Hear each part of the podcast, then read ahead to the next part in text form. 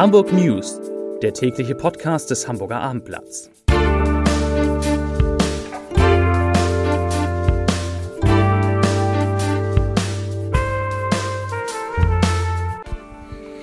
Hallo und herzlich willkommen. Mein Name ist Stefan Steinlein. In unserer kleinen Nachrichtensendung geht es heute um die erneut leicht gestiegene Inzidenz in Hamburg, wodurch die Stadt Schlusslicht im Vergleich der Bundesländer ist und das einzige Bundesland mit einer Inzidenz überhaupt über 10. Es geht um eine Welle der Empörung an der Hamburger Universität, um Forderungen der deutschen Polizeigewerkschaft an den Senat, um den Start der Ferien und um eine erneute Warnung vor einem Bad in Flüssen und Seen. Und damit kommen wir zu den drei meistgelesenen Artikeln auf abendblatt.de, also unseren Top 3. Auf Platz 3 Sinkflug beendet. Inzidenz in Hamburg steigt erneut. Auf 2 entwürdigend. Moja-Fahrer müssen Pinkelpausen beantragen. Und auf 1, also der meistgelesene Artikel heute, Uni sagt Corona-Impfung ab und gibt Hamburg die Schuld. Und damit kommen wir zu den Nachrichten des Tages. Unsere erste Nachricht. Die Zahl steigt erneut, wenn auch nur leicht. Die Inzidenz der Corona-Neuinfektion liegt heute nach den Auswertungen des, der Hamburger Gesundheitsbehörde bei 10,4. Nach Angaben des Robert Koch Instituts ist der Wert noch etwas höher, nämlich bei 10,8. Damit ist Hamburg das einzige Bundesland, das überhaupt auf einen Wert über 10 kommt. Zum Vergleich Laut RKI liegt der Inzidenzwert in Mecklenburg-Vorpommern bei 2,0 und in Schleswig-Holstein bei 4,0. Die Hamburger Gesundheitsbehörde meldete heute 24 Neuinfektionen.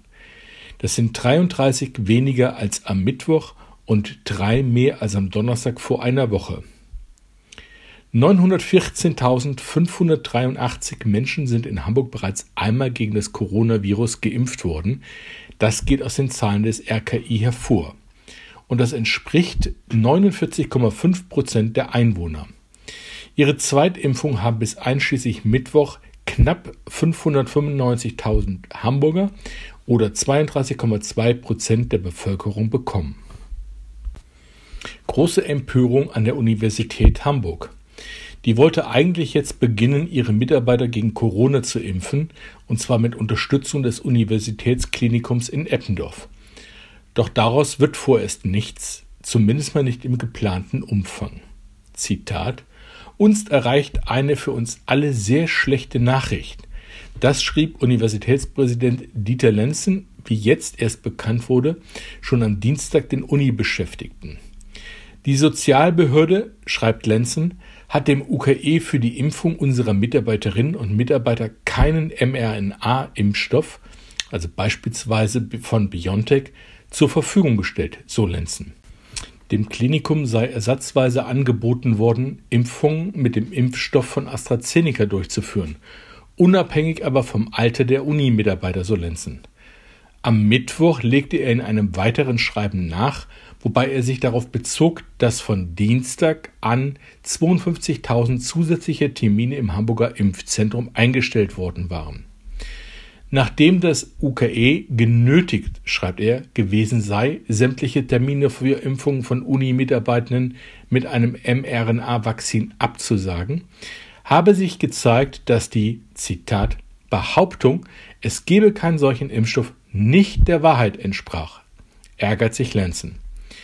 Wir möchten Ihnen nahelegen, schreibt der Uni-Präsident an die Beschäftigten, sich schnellstmöglich im Impfzentrum einen Termin für die Impfung reservieren zu lassen.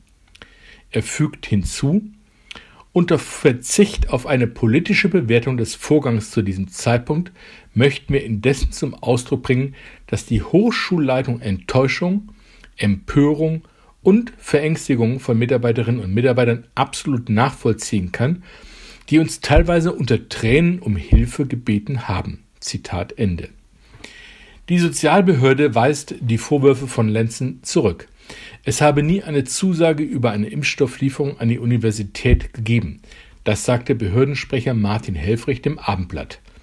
Richtig sei, dass die Uni angefragt habe, man ihr Ansinnen aber abgelehnt habe, wie bei allen anderen Anfragen von öffentlichen oder privaten Einrichtungen, Kammern und Unternehmen auch. Vorhin teilte der Senat übrigens mit, dass morgen, also am Freitag, erstmals Seeleute im Seemannsclub Duckdalben gegen das Coronavirus geimpft werden.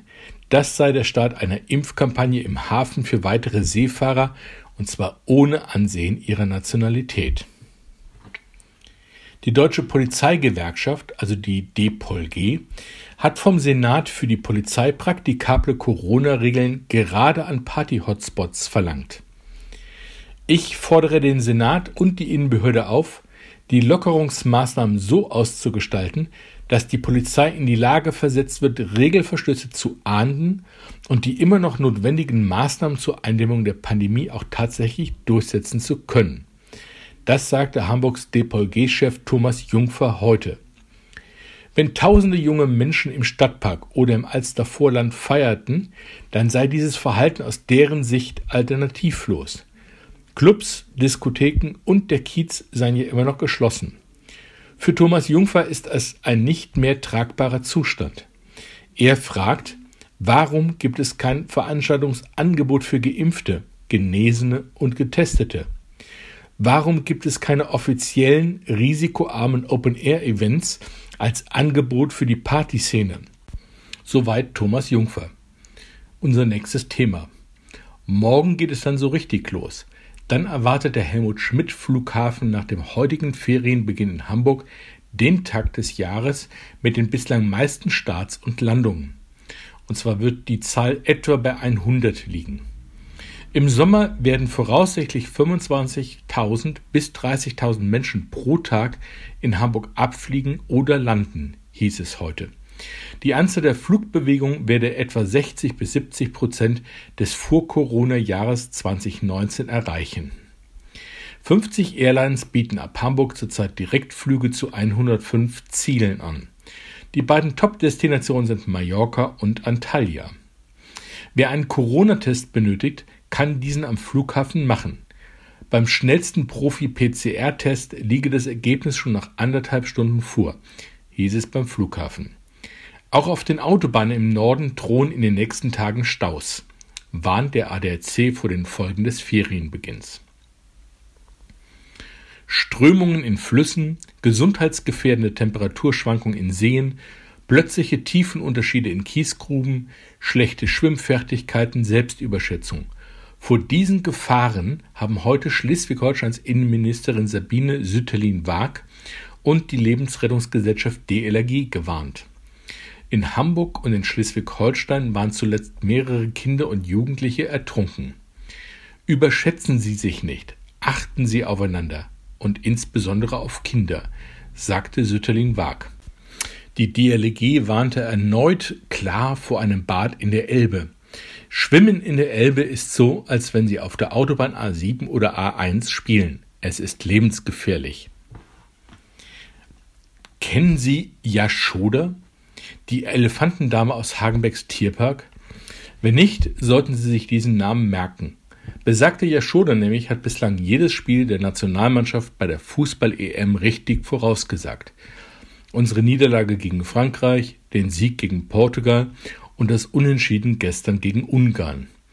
Ihr Fußball-Sachverstand ist also deutlich größer als der der meisten Leute, mit denen ich mich über die EM unterhalte. Heute und morgen ist jetzt erstmal spielfrei. Ich wünsche Ihnen trotzdem einen schönen Abend. Bleiben Sie gesund. Machen Sie es gut. Tschüss.